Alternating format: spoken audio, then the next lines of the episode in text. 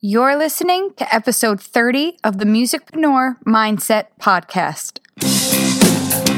Hey, we're Sub Radio. You're listening to the Musicpreneur Mindset Podcast. Here's your host, Suze, founder of the Rockstar Advocate. Hey there. You're listening to episode 30 Stop the Sleep Shaming. I'm your host, Suze, a mindset coach to help musicpreneurs build sustainable careers in music by setting clear goals and creating time management systems that enable them to find greater happiness with a better work life balance.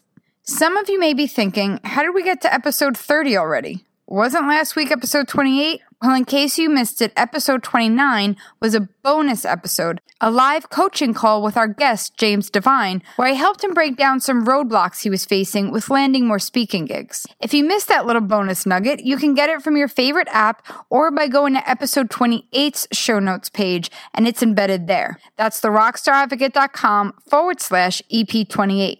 Now that that's cleared up, I'd like to clear up something else a big misconception that seems to have permeated this industry. Working on no sleep does not mean you want it more than someone else. I repeat, foregoing sleep to pursue your dreams does not mean you want it more than someone else. The sleep shaming that happens at industry events needs to stop.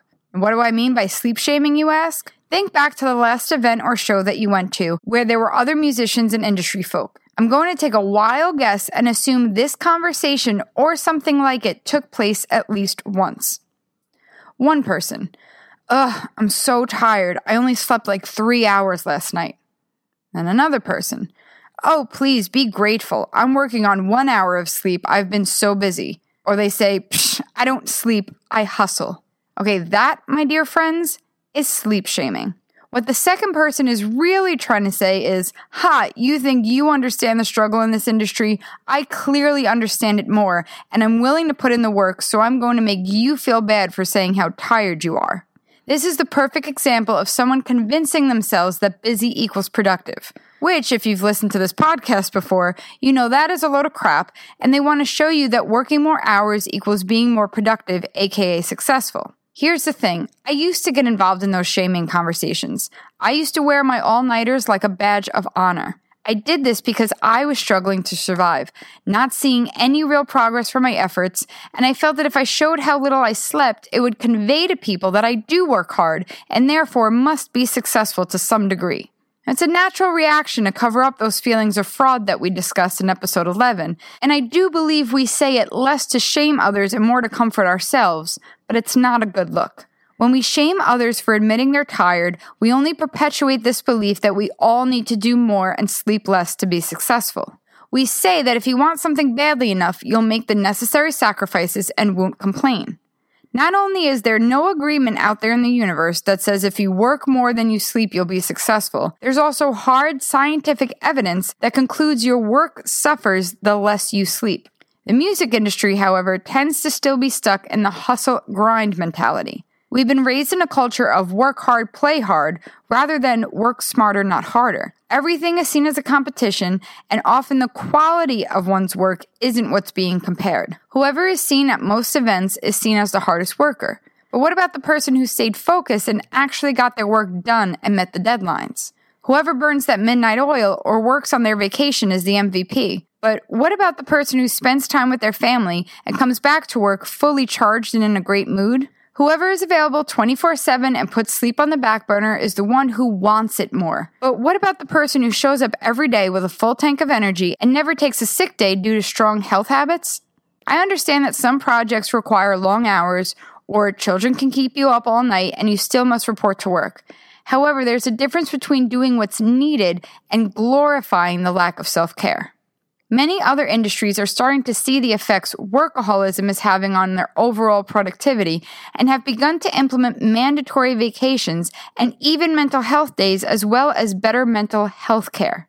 I've left a few resources for you to check out on this increasing trend in the show notes. Now, as a teenager, I did nothing but sleep.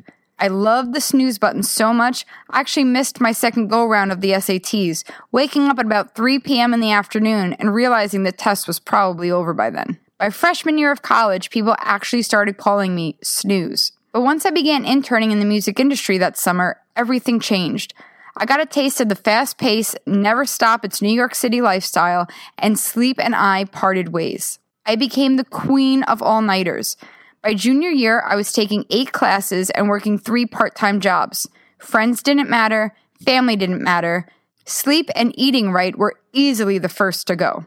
Even once I left my label job and started building my own business, I used to go home after a late night event, painstakingly stay up at least another four hours doing work, only to wake up three hours later to go to a day job at which I barely functioned.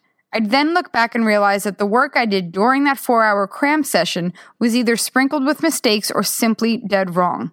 Even when I delivered work that clients thought was amazing, I'd look at it knowing I could have done it better because I knew it wasn't me at 100%. I was skating by. My business was being maintained, but it wasn't growing. I wasn't proud of my work. I wasn't building my brand. I wasn't feeling motivated. And I wasn't a fun person to be around because I was so damn tired. Fast forward many years later, and I finally learned the error of my ways. It wasn't until I was 28 and I was diagnosed with Lyme disease that I finally decided I had to make sleep a priority. After hiring a coach and learning how to take better care of myself while balancing a full workload, I accomplished more in three months under my new business as the Rockstar Advocate than what would normally have taken me close to six to eight months, if not a year, in my former business. It's not because the Rockstar Advocate is a better business than 9 to 5 Artist Consulting was. It's because I became a better business person. I wasn't working more, I was working smarter and with intention. Making that shift, I saw the improvements in my work and productivity. I began reading up on the positive effects of sleep and how dangerous our society's outlook is on considering sleep a waste of time. Sleep allows us to digest our experiences from the day, rid our body and brain of harmful toxins, and reboot ourselves for the day ahead. Without sleep, we are more likely to make impulsive decisions, increase our levels of stress, anxiety, and depression, and have a weakened immune system. One of the best books I've read on the subject has been Arianna Huffington's The Sleep Revolution. Before you go out to your next mixer and brag about how much sleep you didn't get, or let someone shame you into feeling lazy because you did sleep, consider these facts Ms. Huffington lays out in her book. Number one, 63% of men who suffered a heart attack also had a sleep disorder. Number two, people who get six hours of sleep per night are 23% more likely to be overweight less than four hours of sleep per night, and that increases the likelihood of being overweight to a staggering 73%. Number three, after being awake for 17 to 19 hours, we can experience levels of cognitive impairment equal to having a blood alcohol level of 0.05%. The legal limit in New York State is 0.08%. Number four, our loss of sleep, despite the extra hours we put in at work, adds up to more than 11 days of lost productivity per year per worker. Number five, going from regularly sleeping eight hours to sleeping six hours for five nights in a row, fine lines and wrinkles increase by 45%, blemishes go up by 13%, and redness increases by 8%. You may think you're adding more hours to your day, but all you're really doing is depleting your health and the level of work you're producing. In fact, many studies have found that even a small amount of sleep deprivation can cause the same mental and physical impairments that drinking alcohol can cause. I've left links to them in the show notes and I highly suggest you check them out. Basically, staying up 24 hours straight is equivalent to being legally intoxicated. Remember, it's about quality, not quantity. Getting 10 well written and effective emails to booking agents or sponsors is better than 35 incoherent, mistake filled emails that will be quickly discarded. In addition, if you're out on tour, please consider the effects of not sleeping when you're the one driving the car or van. It is equivalent to driving drunk, and some states are beginning to try to pass laws that will fine people who are found driving while sleep deprived. According to the National Conference of State Legislators, drowsy driving is implicated in 100,000 car crashes per year, which leaves 71,000 people injured and 1,500 dead, according to the National Highway Traffic Safety Administration. For a full list of impending policy changes by state, you can visit the website I've listed in the show notes. So please do your best to get six to eight hours of sleep every night. It won't always happen, but it should be the goal you aim for rather than making the goal to prove nonsense to people who aren't on your journey. Listen to your body. If you're tired, sleep. Working on all cylinders, you'll get more done faster than forcing yourself to do work when you're not focused. Know the hours when you're most focused. Maybe you're a night owl like me. Take a nap during the day. Work at night when you're ready. Or maybe you're an early bird. Take advantage of the morning to get your most important work done. Being honest with who you are and how you work is the best way to get the most out of your day. I talk in episode 2 about quitting my first industry job five times. I was in an extremely bad place mentally and emotionally and should have been making myself a priority.